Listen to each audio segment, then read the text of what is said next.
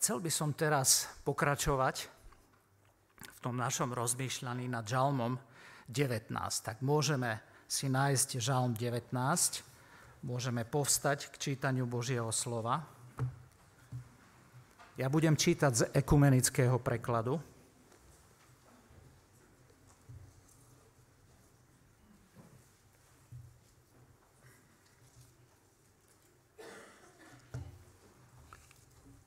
Tentokrát, neviem, tak dobre, máme to vysvietené, ale ešte lepšie by bolo mať vlastnú kópiu, čierne na bielom a tam to vidieť a hneď si tam niečo písať.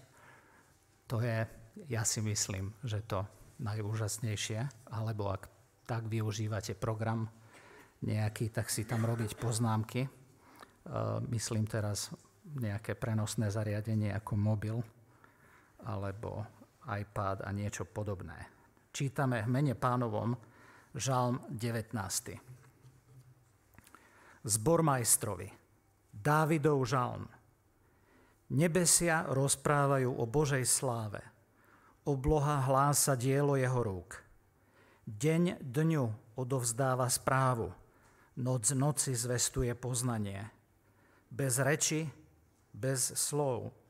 Nepočuť ich hlas – ich posolstvo znie po celej zemi a ich oznamy doletia až po končiny sveta. Postavil na nich slnku stan. Ono vychádza ako ženích zo svojho príbytku. Teší sa ako hrdina, čo beží do cieľa. Na jednom kraji nebies vychádza, na druhom zapadá. Nič sa neskrie pred jeho páľavou. Hospodinov zákon je dokonalý, občerstvuje dušu Hospodinovo rozhodnutie je spoľahlivé, neskúseného robí múdrym. Hospodinové príkazy sú správne, srdce naplňajú radosťou. Hospodinov príkaz je jasný, očiam dáva svetlo. Bázeň pred hospodinom je čistá, zostáva na veky. Hospodinové výroky sú pravdivé, všetky sú spravodlivé. Vzácnejšie sú ako zlato, ako množstvo rídzeho zlata. Sladšie sú ako med, ako med s plástou. Napomínajú aj tvojho služobníka, kto ich zachováva, má hojnú odmenu. Kto si uvedomuje svoje poblúdenia, zbav ma aj od skrytých vín. Ochráň svojho sluhu aj pred spupnými, aby ma neovládli. Potom budem bez úhony, zbavený veľkého hriechu. Nech ti je príjemná reč mojich úst a úvahy môjho srdca pred tebou, hospodin, moja skala a môj vykupiteľ. Amen. Môžete si sadnúť, toľko bolo z čítania Božieho slova. Tak dnes máme štvrtú adventnú nedeľu.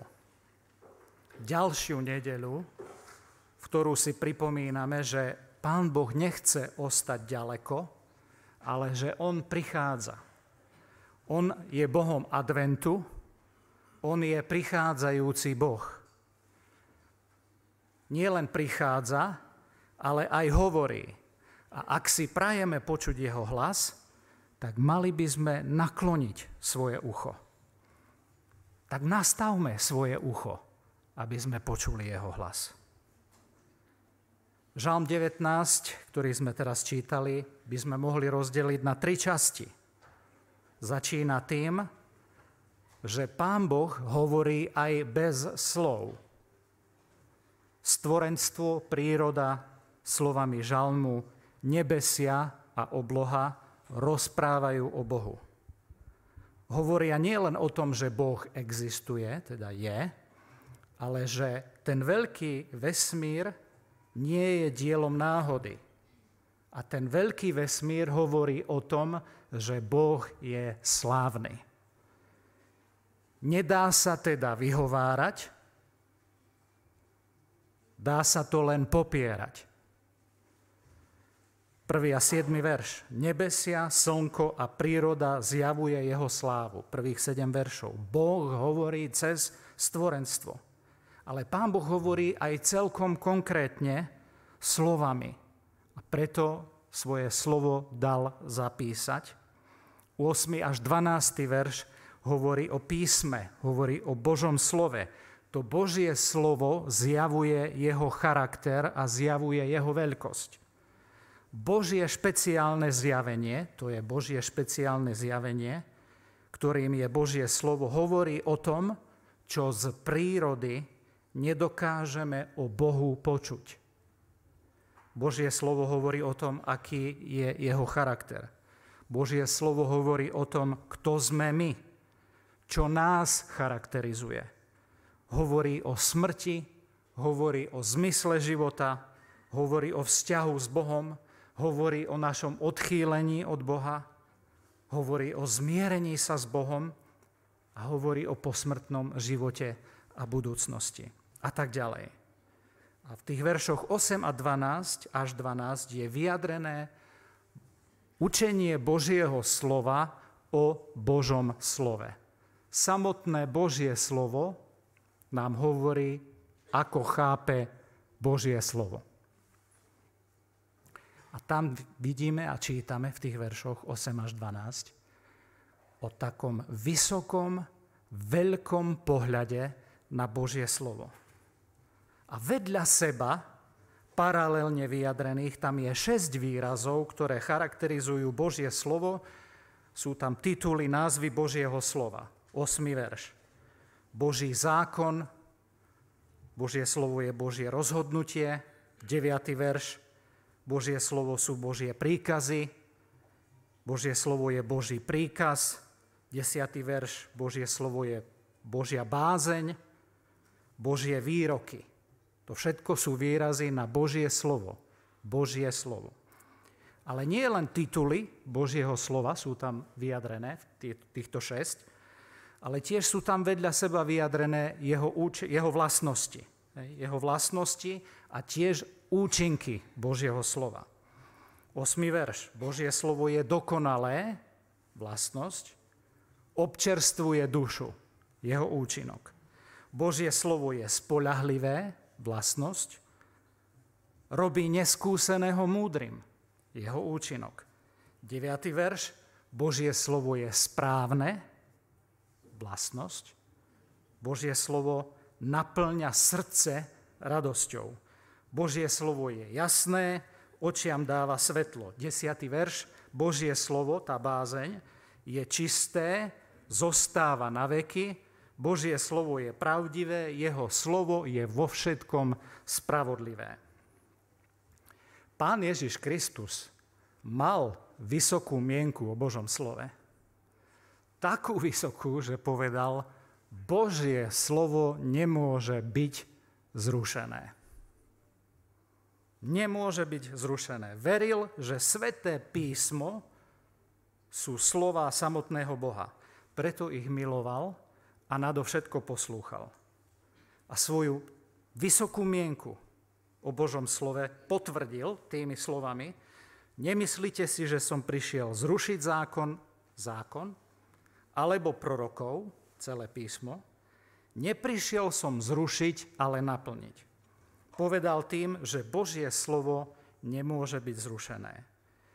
Pán Ježiš sa neuspokojil so slovom múdrych starcov, neuspokojil sa so slovom múdrych rabínov, len s Božím slovom.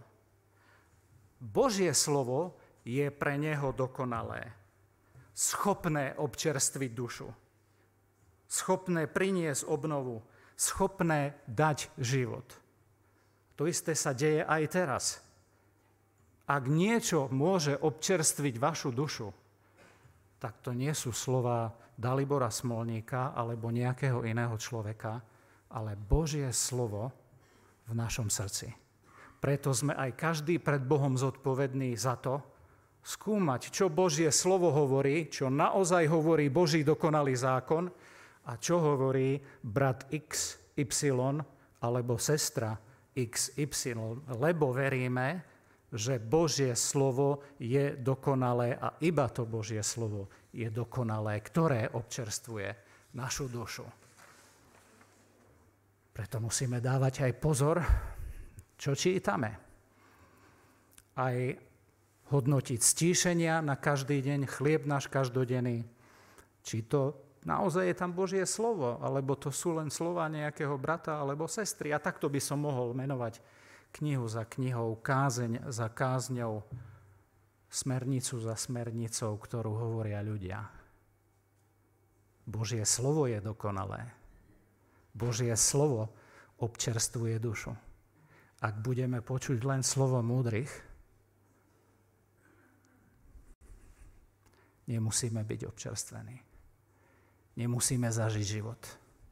Obnovu nášho života. To navrátenie sa k Bohu, ktoré robí Božie slovo. Pre pána Ježiša Božie slovo nebolo len literou. Hej. Preň ho bolo plné ducha a života. Nebolo preňho literou, cez ktorú Boh Otec k nemu hovorí. Bolo mu životom, ktorý mu Otec cez to slovo prinášal a v Jánovi 6.63 povie niečo pre nás veľmi pohoršujúce. Duch oživuje telo, telesnosť, len z tela, z ľudskej múdrosti, nič neosoží. Slová, ktoré som vám povedal, tam pán Ježiš svoje slova dáva naroveň slov Boha Otca, sú duch a život. A aj týmto potvrdzuje, že je Mesiáš, že je Boh. Slovo jeho otca nebolo pre ňo literou. Nebolo povinným stíšením na začiatku dňa alebo na konci dňa. Bolo prostriedkom, cez ktorý do jeho života, do jeho služby, do jeho dýchania, do jeho rozmýšľania prichádzal život a moc. Bolo prostriedkom vzťahu s Otcom. Boh hovoril Otec hovoril a jeho slovo občerstvovalo, obnovovalo a oživovalo. Pre pána Ježiša Božie slovo nebolo povinným čítaním. Nebolo za trest. Bolo chlebom. Preto ho miloval a poslúchal. A preto ho milovali aj apoštoli, jeho nasledovníci. Ono, Božie slovo, robí neskúseného, alebo prostého múdrym. Otvára naše oči, aby sme vedeli, ako žiť. Božie slovo ho, e, nás učí alebo otvára oči nie k tomu, aby sme žili hociako. Ďalší verš hovorí, ale správne. Konali správne veci a takéto konanie prinesie do nášho života radosť. To Božie slovo robí. Správne konanie prináša radosť. Božie slovo dáva našim očiam svetlo. V svetle vidíte, kam kráčate, dáva smer, osvecuje, brat Roháček hovorí, ale aj kumenický príklad, preklad. Pomáha viesť. Božie slovo prináša bázeň do života. Bázeň pred Bohom, ale v tomto kontexte týchto veršov by sa dalo povedať a chápať to ako tú bázeň ako správne uctievanie Boha. Hej, že Božie slovo prináša správne uctievanie Boha. Táto bázeň, takýto spôsob uctievania Boha je čistý a bude trvať na veky. Pán Ježiš Kristus hovorí žene Samaritánke, že Boh hľadá takých uctievateľov, ktorí ho vzývajú alebo uctievajú ako? V duchu a v pravde. Také uctievanie, plné bázne, zostane na veky.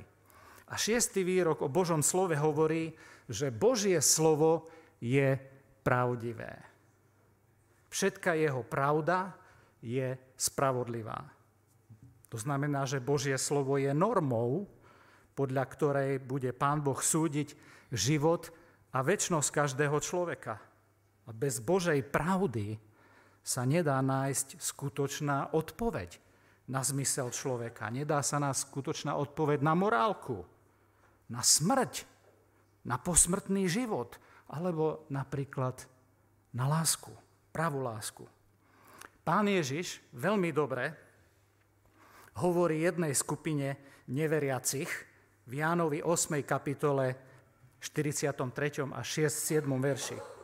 Prečo nerozumiete mojej reči? Preto, lebo nepočúvate srdcom moje slovo. Inými slovami, neveríte môjmu slovu. Pokračuje, Diabol bol vrahom a klamárom od počiatku a nestál v pravde. Nie v ňom pravdy. Keď hovorí, hovorí lož a hovorí zo svojho vlastného, lebo je lhár a otec lži. Diabolskou podstatou je prekrúcanie pravdy. A pravdu môžete prekrúcať mnohorakým spôsobom. A diabol je otec všetkých nepravdivých spôsobov. Otec všetkého prekrúcania a zahmlievania pravdy. Začnete s pochybňovaním, pokračujete prekrúcaním významu a končíte hrubým klamstvom. A od samého začiatku to bolo tak a až do teraz, do tohto dňa s tým zápasíme. Zápasíme intenzívne.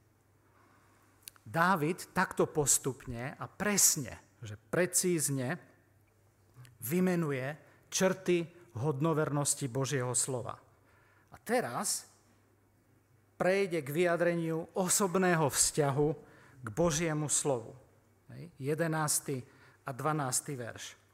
Keďže Dávidov pohľad na Božie slovo je takýto, že toto je jeho mienka o Božom slove, keď toto je pre mňa Božie slovo, to dokonalé, spolahlivé, správne, jasné, čisté a pravdivé, potom to musí niečo urobiť s môjim vzťahom k Božiemu slovu.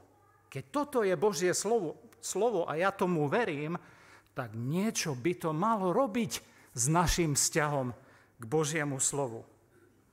A teraz to opíše, ten jeho vlastný prístup k písmu, k Božiemu slovu.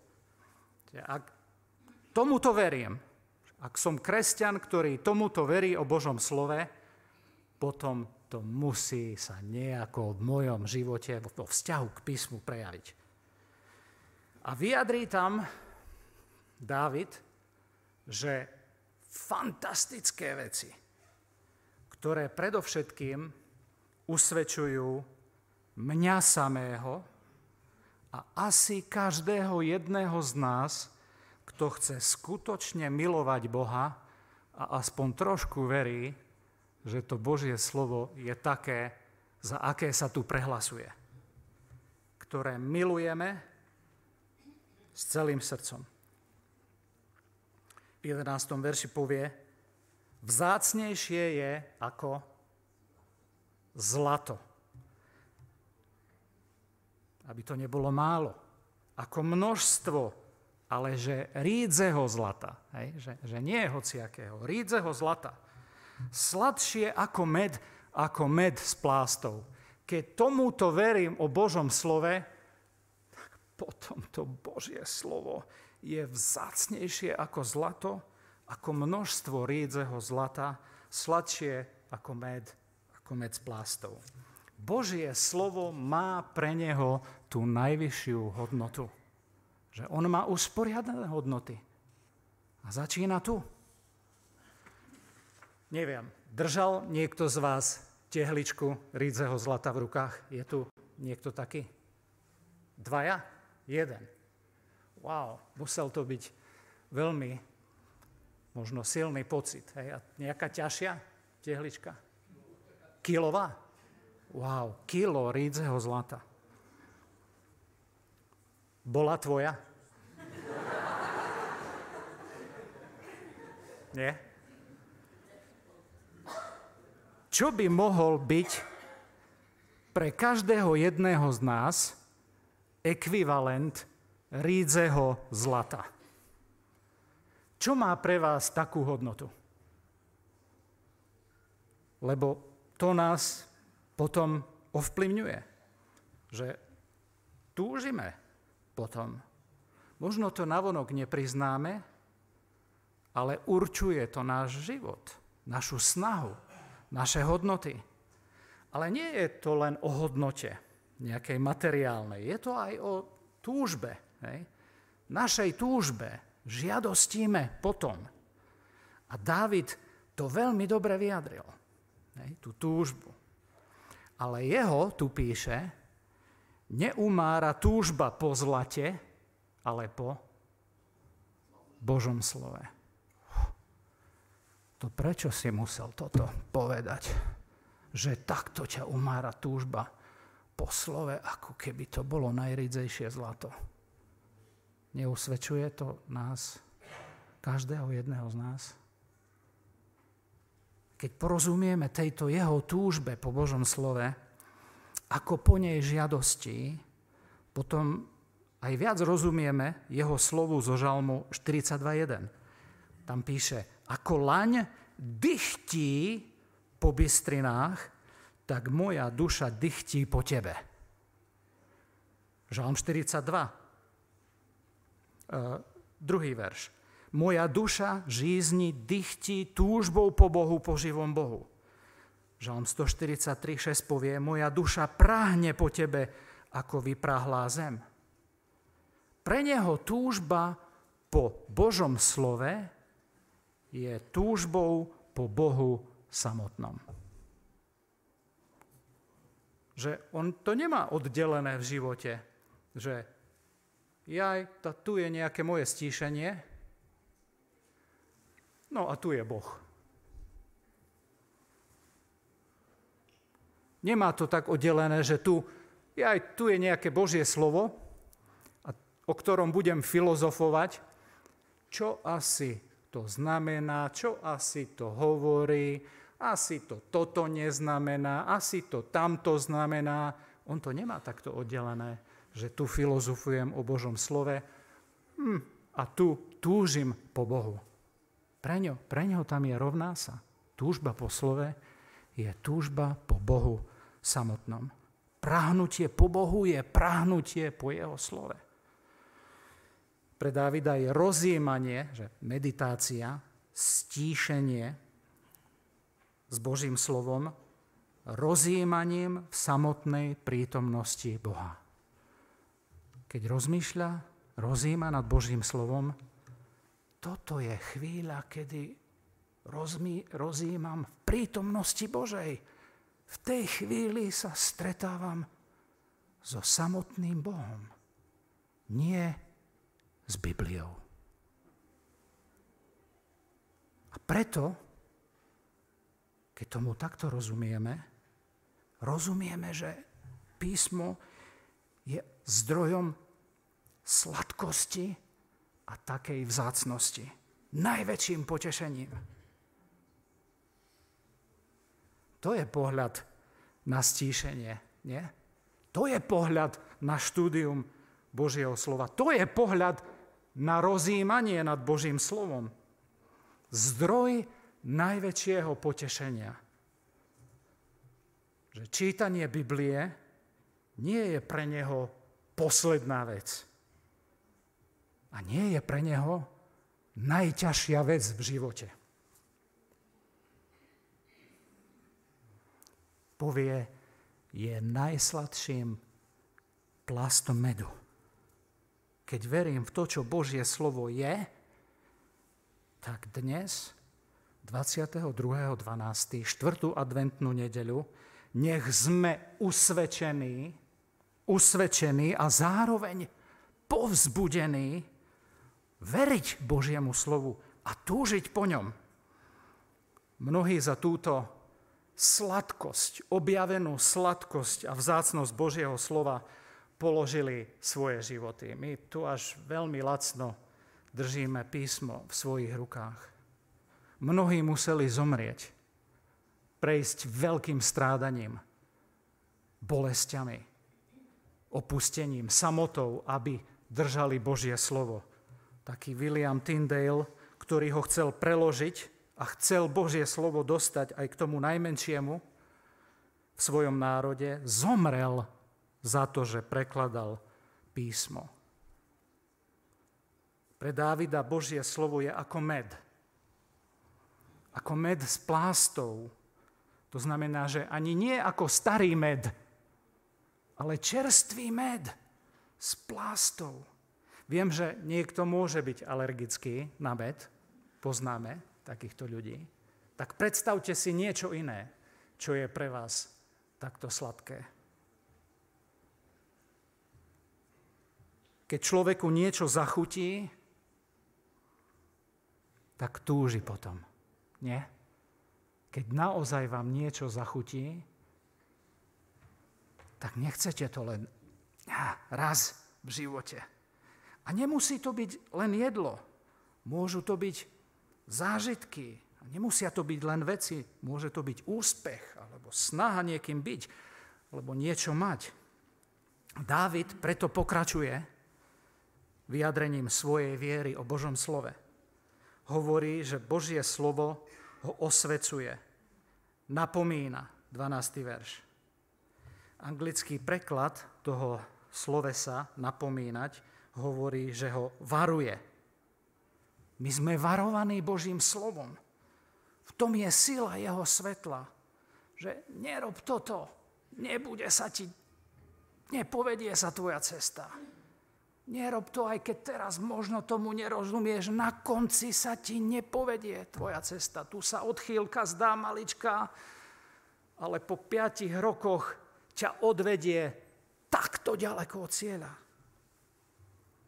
Božie slovo niečo osvecuje, že vidíme pravdivo, vidíme vo svetle. Niečo skryté sa dostáva do jasného svetla a to svetlo varuje. Nestup tam, stup tam.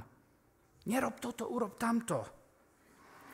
Spurgeon povie takú vzácnu vec. Sme napomínaní slovom o našich povinnostiach, našom nebezpečenstve a lieku.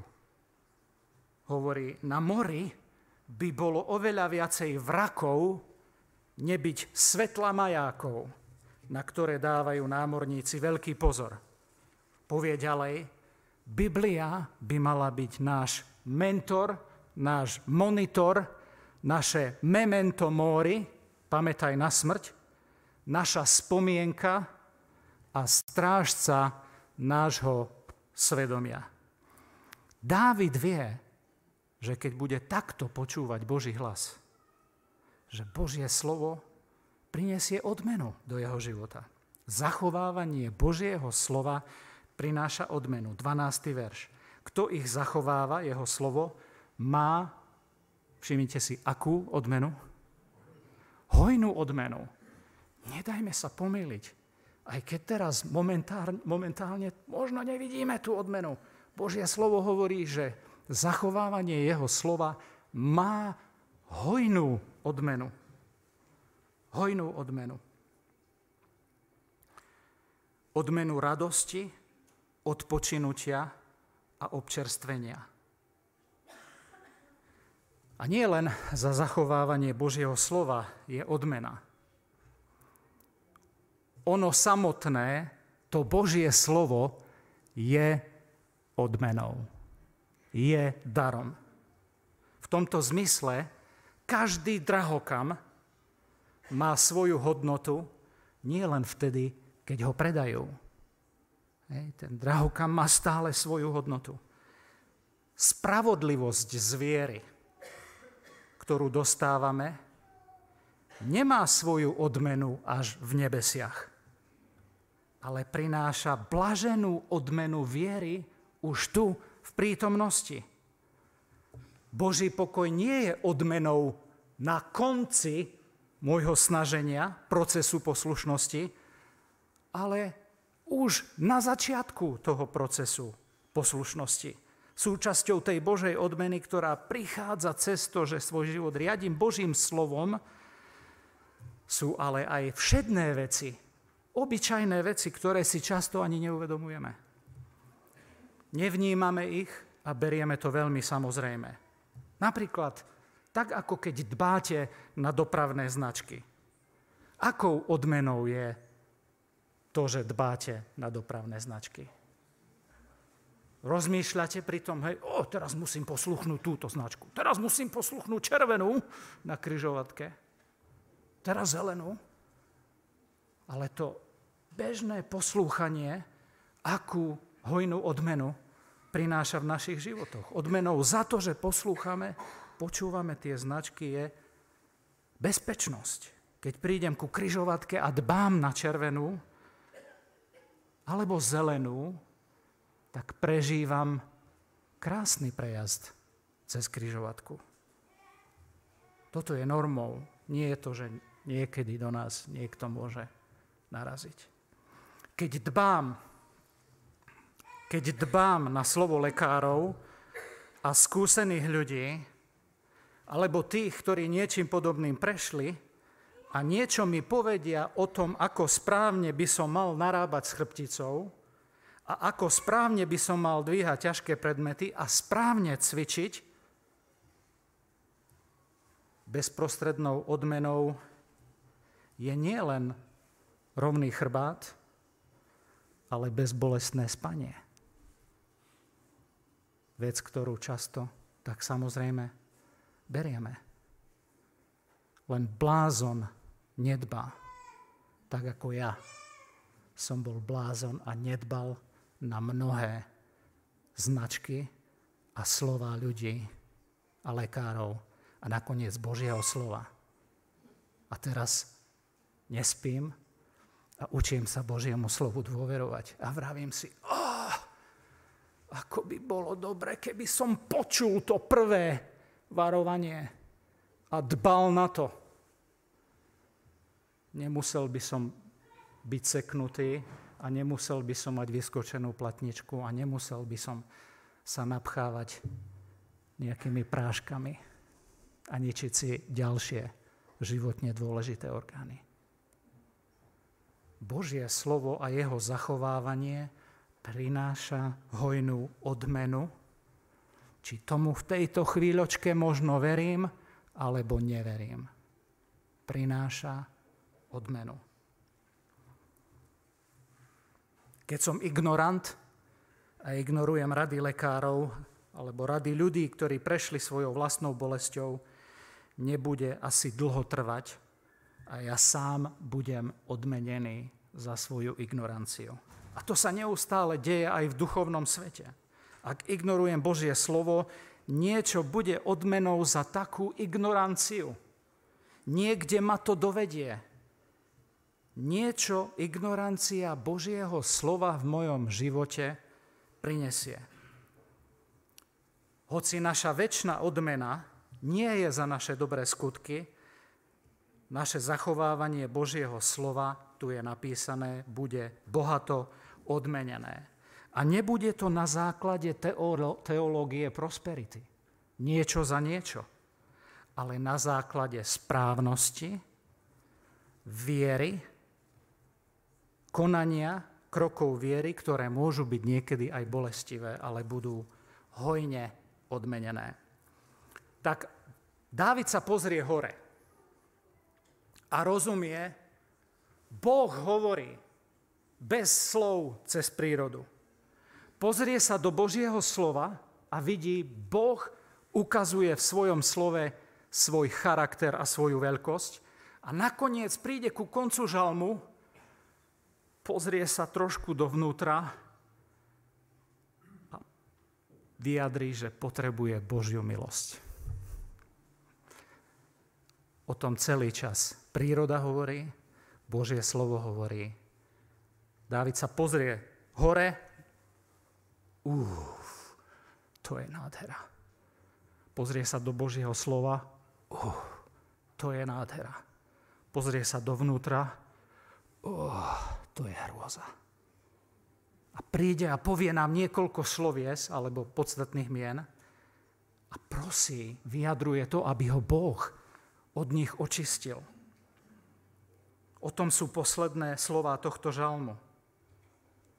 O tom, že človek je zložený z hmotnej matérie aj duchovného vnútra. A rozumie tomu, že na to, aby sme počuli Boha v našom nehmotnom vnútri, potrebujeme Božiu milosť. Potrebujeme Božiu milosť, pretože Pán Boh chce aj dnes, aj zajtra a naďalej hovoriť ku každému a s každým. Izaiáš 59.2 povie, sú to vaše viny, čo sa stali prekážkou medzi vami a vašim Bohom. Vaše hriechy zakryli jeho tvár pred vami tak, že nepočuje.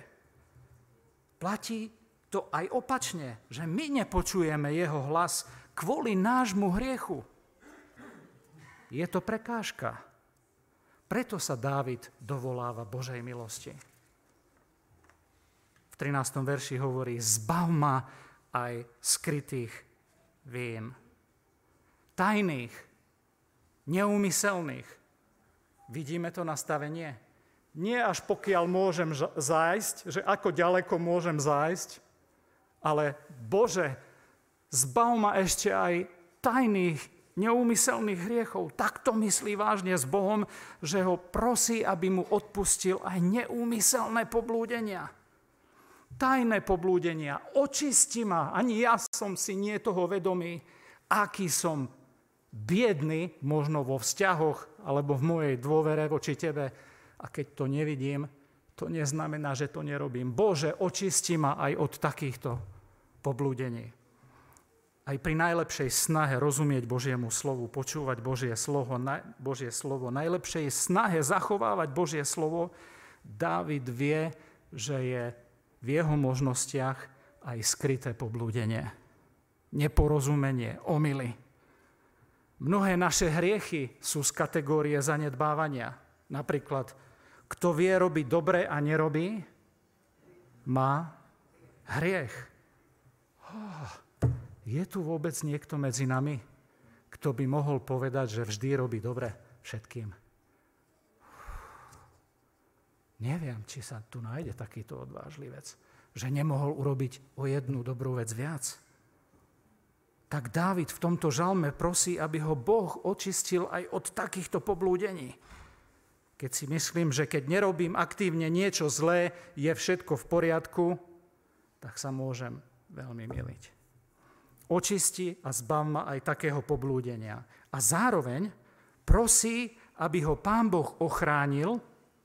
Teraz trošku buďte tu so mnou, viem, že sa už blíži koniec, ale v 14. verši hovorí, ochráň svojho sluhu aj pred spupnými.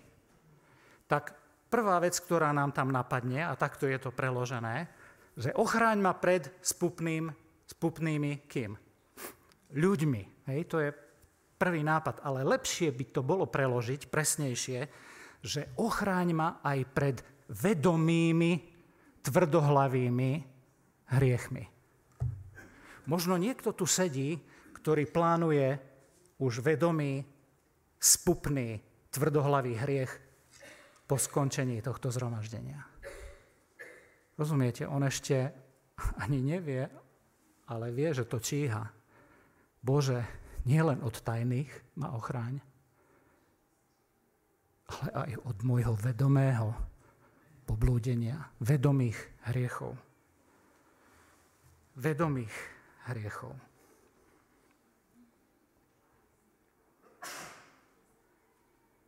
Ochráň svojho sluhu aj pred úmyselnými alebo tvrdohlavými hriechmi.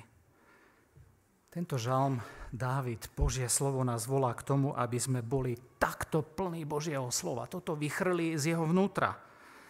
Je ním plný, že nie len litery, ale ducha. Prosme za to, aby keď nás okolnosti stlačia v živote, ako ruka pomaranč, tak nech z neho vyjde pomarančová šťava. Ako Mária, matka pána Ježiša, ktorá je v ťažkej situácii a jej slova sú moja duša zvelebuje pána. Toto z nej vyhrkne. O tom si viac povieme v stredu. Nech toto z nás vyjde. Chvála, ďakovanie, dôvera. Dávid v poslednom verši nášho žalmu, v 15. vyznáva, že hospodin je Jahve. Že Boh je jeho skala, nikto iný. pozná Boha nie len ako skalu, ale čítame, že je jeho skala a jeho vykupiteľ. On sa na ňu môže postaviť s celou dôverou na tú skalu, pretože Boh je jeho vykupiteľ.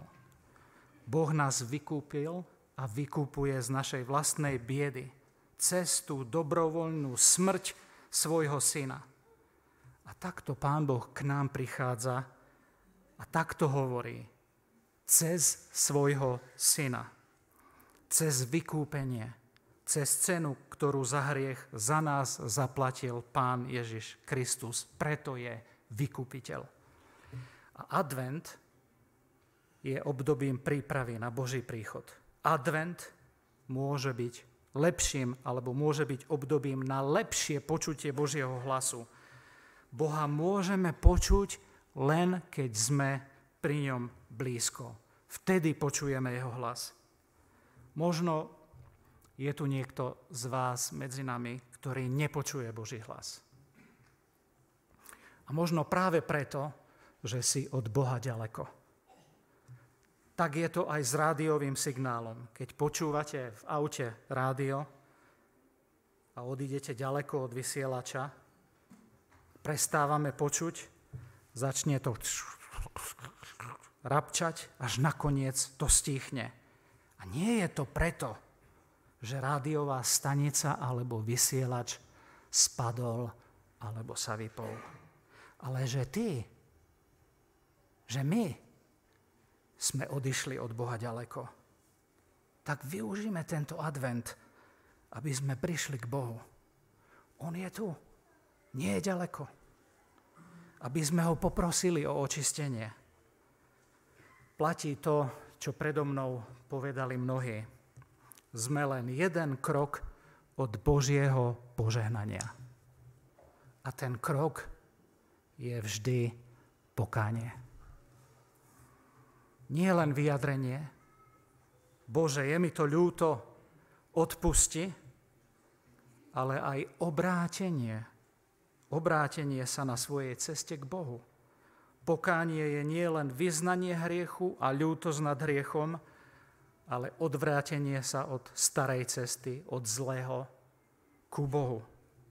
Tak nech advent a Vianoce 2019 sú chvíľou na počutie Božieho hlasu. Sú chvíľou na náš návrat k Bohu celým našim srdcom. Amen.